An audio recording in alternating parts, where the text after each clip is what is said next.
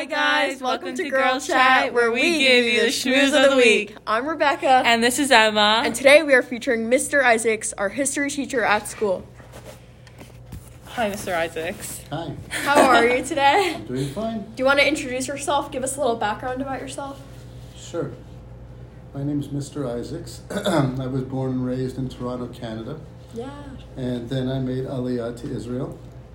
I lived in Israel uh, for about eight years, and then I moved to the United States and have been living in the United States for the last 25 years. And that's my life in a nutshell, Wow. Thank you so much. for sure. What were the greatest lessons you learned while living in Israel?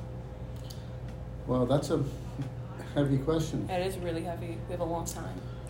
I would say the greatest lessons I learned living in Israel was that um, a real feeling of family and community was being developed in Israel among the Jewish people, and it was really a unique uh, emotion that I had just Erev Shabbat, seeing everybody kind of coming together in Erev Chag, and in moments of uh, crisis and tragedy. There's a real uh, feeling that um, the Jewish people were coming back together again in the land of Israel. Uh, so, from my perspective, it seems like it was really, really a beginning of a geula moment. Yeah. Would you recommend other Jews to live in Israel? I I find that hard to like recommend. I just think it's really important that people consider it because, in my view, uh, we Jews around the world we're almost like guests in other people's homes. Although America and Canada and Australia may be exceptions to the rule because everybody's a guest there, I think. But um, I, I do think uh, it's really critical that people see Israel as the place that we came from. That's really our homeland, and that's where all our ancestors uh, started. And I think um, people need to consider that. And I think the best and brightest among us should consider a, uh, a life there. Yeah. Oh, very nice. When you were younger, did you struggle with Judaism in any way? Uh, yeah, I did uh, for a little while, and uh, and different issues, but uh, I think I think the key thing is to stay connected to the community, and just stay connected, because I did have a couple uh, years, I guess, where I had questions and uh, re- reflected about things, but just because I stayed connected to the community and to uh, teachers and mentors that eventually I found that I was able to reconnect in those issues that were questions to me and were losing their meaning, but eventually they became meaningful again. And if you could go back to your younger self, is there anything you'd want to say? I guess so. Well, Probably something like um, don't close doors to yourself because you'll regret it down the road. So, for instance, um, I guess in high school and in college, I um, started to drift into more like history and English and that kind of studies and started to close the door on math and science. And I kind of regret it because I found it closed a lot of opportunities and doors for me. So, So you're telling us that we should um, take every opportunity we have to just broaden our horizon. I think so. I think that's well put. That um, that all knowledge is worthwhile and practical, even though it may not see like it seem like it's practical at the time. But I think it has practical applications, and it just sort of augments and supplements your understanding of life and the world. To have a vast uh, knowledge bank and to find all things in humanity to be of interest. Yeah. That's my view. But why would I do something if I know I'm not good at it? Like math. Right, I understand. So it's a good question. Yeah. I understand. But I think that um, I can un- I can understand thinking that way, but like I said, when I look back, I wish I had applied myself more. And even if I had, I don't even know if I would have succeeded. I don't know. I might not have had math aptitude. Yeah. Some people feel that. But like I said, when you sit and uh, you think about life and the world and whatever is your your specific areas of interest, there's going to be uh, points that you're going to wish, oh, I really wish I knew a little bit more about that, or I really wish I had a little bit of knowledge about that, or this or that. That's my particular feeling that all human knowledge is interconnected. Yeah, no, you're right. Is there any specific opportunity that you really regret not taking?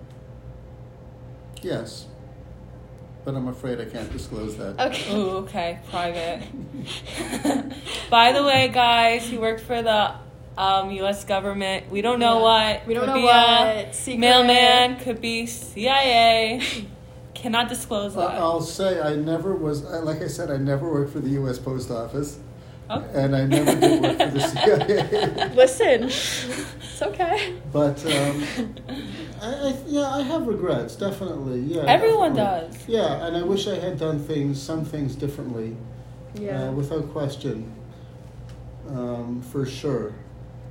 Yeah, Unfortunately, I can't get into them. it's okay. We no, got it. No, it's okay. I think also a regret isn't necessarily a bad thing because you learn. It sounds cliche, but you learn from it, and the next opportunity you're more likely to take because you didn't take the first. I think you're right. That um, I once heard from a very successful person, very wealthy person, that he said he had no regrets in life. But I kind of used to think about what did he mean by that, and I think what he meant is it didn't let him get get him down. He had there were things in life that he probably wished he had could have corrected one way or the other, but constantly going back to those kind of failed moments, it didn't let him didn't let him feel um, messed up or cause like a stumbling block to him. exactly. Yeah. What do you think of the quote, you only live once? So, like, you have to try everything. Like, literally, like, it could be anything. Anything. Anything. Well, what do you mean? Like you could? Tr- It could be the most smallest things, like trying marijuana, or it could be something like crazy, Oh, like oh, I stuff see like what you're like you could do anything. right. What do you think about that? Life is so short. Why not take those Yeah. routes and just do it? Well, I, I, I hear what you're saying, but um, I don't look at it that way. I, I, um, I sort of have a, um, a chosen path Okay. in life. So some things I just can't go there. Um, I, I, I just that, that's my nature. I just I just can't go there um, because of my chosen path in life. Um, I kind of more look at it like this: that okay, you've got one opportunity, as far as we know. Um, if we've got one opportunity, and that one should basically uh, live their life in a state of happiness, joy, almost like wonder. Wow, what an amazing world we have! Mm-hmm. What amazing opportunities we have! Take oppor- make the most of our opportunities.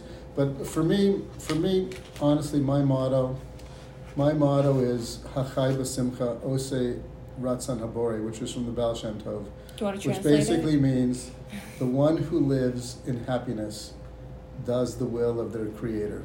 I love So that. that's my motto. Just to take every day, basimcha, whatever comes my way, gamzulatova, somehow I gotta find something good in it. Life throws little issues at you occasionally and just gotta You're never angry. You're always Never positive. angry. Well, that's because another key idea of mine is from the Rambam, which basically says that that that anger is a really is to be avoided at all costs. But what do you have to say to people who have big issues and go through huge life experiences that are negative? It's very hard to be happy. You should always look for it, I know, but sometimes I, circumstances. I know, and I know people who have gone through min- really, really difficult, bad situations. And I'm not talking about like even medical, even medical, bad medical or bad family. I can't, I can't, you know, thank God I haven't really had to deal with them personally, but um, I think for me, my view is that you have to look at things uh, with joy. You can't give up hoping that there'll be a good outcome. That's another one of my happy phrases. Is that his Rabbi Nachman of Breslov who basically says "Ein yush ba'olam klal," which basically means we never give up hope of a of a better future. There's always always have to strive for a better future. Yeah, and we were talking about regrets a lot, but is there anything in your life you've done that you're very proud of, or like, like I guess the opposite of a regret? You're so happy you did. I guess, but then, on the other hand, I somehow have a few regrets about that now that you mention it. Okay. to tell you the truth, that is, You're allowed to that- no, disclose. that's a fair one. No, no, no. Um, what was the first part of that question? Though, like that I'm happy with, proud of. Yeah. Well, I have uh, personally like dedicated myself to like do a lot of learning. So I, so I do go out at night a lot to learn, and that's the regret now that made me think about it. Because sometimes I say to myself that I sort of like neglected my family a bit. Because basically, what I would do is like right after dinner, say seven o'clock. uh, So I'd, come home from work. I'd have dinner, say at six to seven. At seven, I'd leave the house, stay till 10, 10.30, 11 to be learning with my friends. So I have kids. Uh, I have a wife. Um, you know, I believe I did it with her permission. Um, certainly seemed to imply that. But I, when I look at my kids, so sometimes when I hear now with my kids who've grown up, um, and I hear my wife talking to them about, oh, we learn math in school and you science, and I just sort of wonder, like, where was I? Yeah, where was I when there. that all happened? So that I regret. I really do. That I probably I don't know how to fix that. To tell you the truth, I don't know how I would have fixed it. Um, but I, on the other side of the coin, I did take my kids like on many amazing vacations. Wow. So that I did do. So whenever I had like in the summer, or when I was working for the government, um, I would have nice vacation breaks, and I would take them uh, on many amazing vacations all over the United States. We've been all over, and Canada too. So I tried to make it up that way, but I still sort of, I still hear it to this day when my wife talks about my kids, and I, I say, where was I? I missed, just kind of missed that, Yeah. and I, I regret it. Yeah, I did. it's sad. Now, would I correct it if I c- could? I don't know, because I really like going out to learn. You learn with your kids. I did. Well, I did. I did. I mean, my three oldest are girls, so that would have sort of. But my sons came to learn with me sometimes. Yeah, they did. But like I said, I really did um, try to give them as much time as I could. But maybe there could have been It's more. easy to look back and say that. I know. I know. I know. You had five kids. That's crazy. Mhm. Was it ever like insane in your house, or was everyone like doing their own It own was thing? pretty calm. Really? Yeah, it was calm. Can't relate. It was calm. Uh, maybe my wife gets credit because um, my three oldest are girls. They were extremely helpful when the boys came around. It's like I said, the boys had four mothers. Yeah. Um, they they were very helpful. I still fondly remember erev Chag, erev Shabbat, the four of them in the kitchen, and me too, all cooking away. It was amazing to watch. It was really amazing Wow. because they were very good cooks, all of them. Yeah. So um, yeah, I, those I remember fondly. Yeah. it's very nice. yeah. Do you know um, what do you want to say to kids who, like high schoolers like us, who struggle with addiction to vaping and stuff like that? Right. Because that's a big problem in like communities. I communities know. now. I know. It's very sad, especially I in Brooklyn. You live I live see there. it. I Yeah. see it. I do see it.